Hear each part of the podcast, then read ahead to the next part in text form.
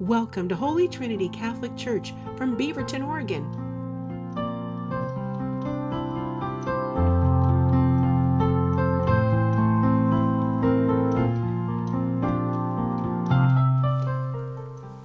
Good morning.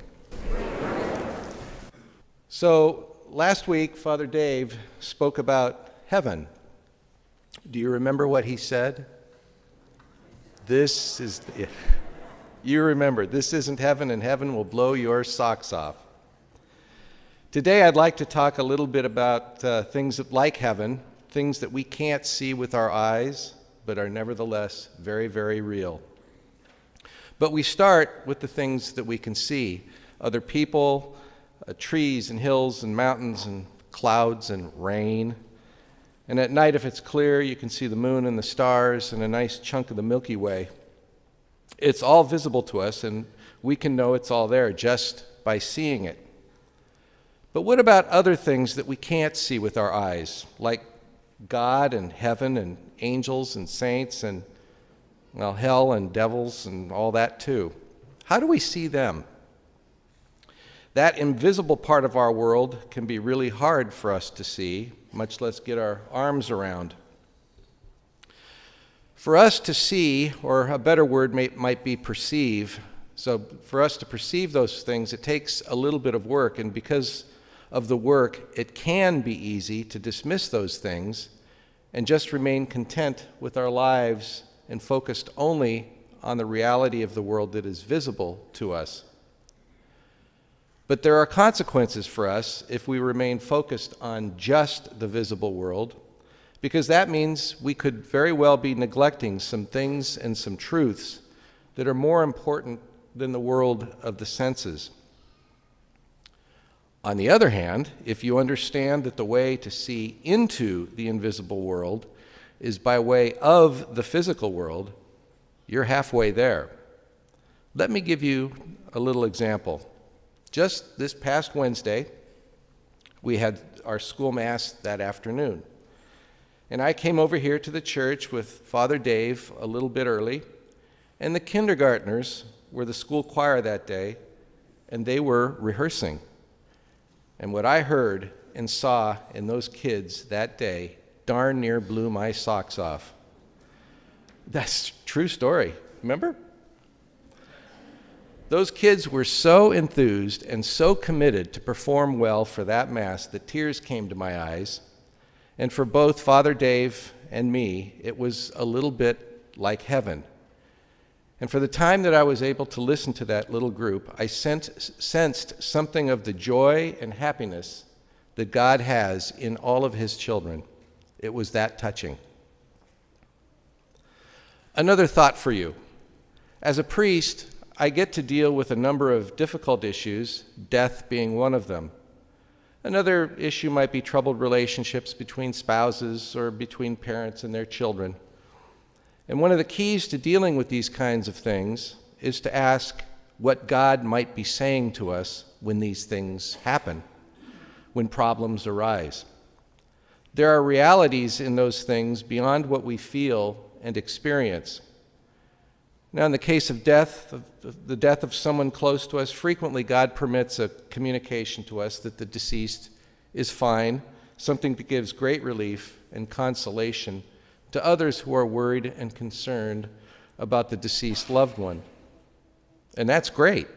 I've experienced that myself with members of my family who have passed.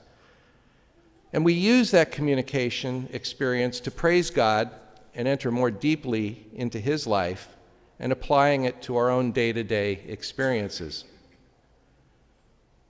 But what about when clarity like that isn't readily available? In those cases, it's advisable to ask God a question Lord, show me what you are seeing in this situation so that I might better understand and deal with this as you would want. Simply being open to God's input can help us live through our concrete experiences in a more complete and hopefully holy fashion and add to our vision of our world that can see far beyond what our eyes are capable of seeing. Let me tell you one more thing. Now, most of you know that I was ordained to the priesthood in June, so I've only been a priest for just over four months. One week after ordination, I was sitting in the confessional, that room right over there, for the very first time. And it was a very strange and weird experience for me. People would come in, they'd tell me their sins, sometimes their troubles and problems, and one person after another. Now, there was nothing that I learned in seminary that was able to, to, to uh, train me for that moment when I started hearing confessions. Nothing. Probably because it's such a unique thing to do. But I was a bit anxious and a little bit worried, and in between visitors, I would look up to the ceiling in that room and simply ask God why He has me doing this confession stuff. It was really in between everybody. Why am I here? And it was for every visit. And this, this surprised me that I had never considered it prior to ordination. But I experienced that same weirdness for several, several weeks. And always the same question Why, God? Why do you have me doing this? Well, one day, I started hearing confessions and something felt very different in a, in a good way. I was hearing people much better, and I became aware that some of what was coming out of my mouth was being influenced by, well, I wasn't sure what, but it was good stuff. And I'd say something to my visitor and then, and then think to myself, where did that come from? And at some point that day, I recognized and decidedly felt that the Holy Spirit was there, present in that confessional, and in a very special and particular way. Well, the reality is that I no longer ask God why He put me there. I no longer think that my being there is weird or strange. And in fact, I look forward in a very big way with anticipation to ministering the sacrament of reconciliation. And when the last person leaves, I am genuinely saddened that experience the Holy Spirit in that way has to end. Now, I suppose that the key takeaway for you all is simply this we don't have to look far beyond the visible reality in which we live to find or discover God or the hidden truths that are contained in our day to day lives.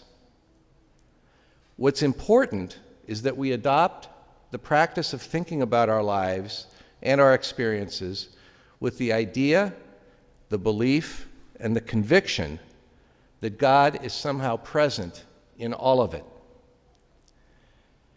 And when things make sense and bring us joy, we thank Him for it and then we retain a, mem- a memory of that joy for the times when things are not quite so joyful.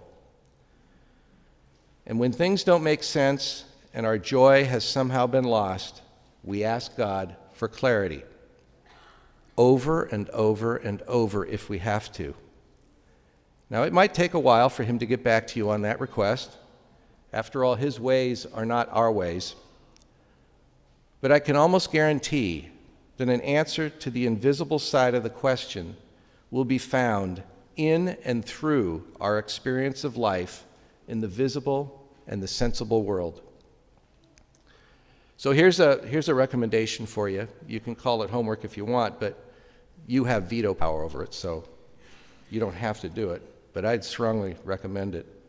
What you should do is pick a problem somewhere in your life. For the next few days or weeks, Take that problem to God.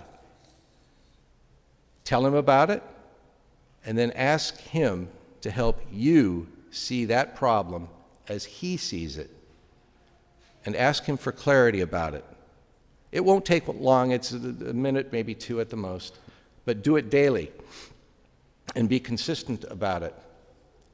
And for crying out loud, don't demand. God has His ways and He knows best how to address your request. And when you make your request, be attentive. It's not likely that you're going to hear his big booming voice telling you what you need to do. It's more likely going to be something very subtle and ordinary as you go about living your life in the visible world. And don't forget, when clarity comes, make sure you thank Him for it.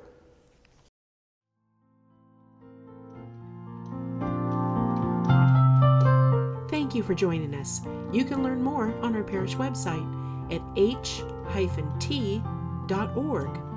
We hope that you will subscribe to our YouTube channel or try and join us for Mass if you're local. Again, all the information will be on h-t.org.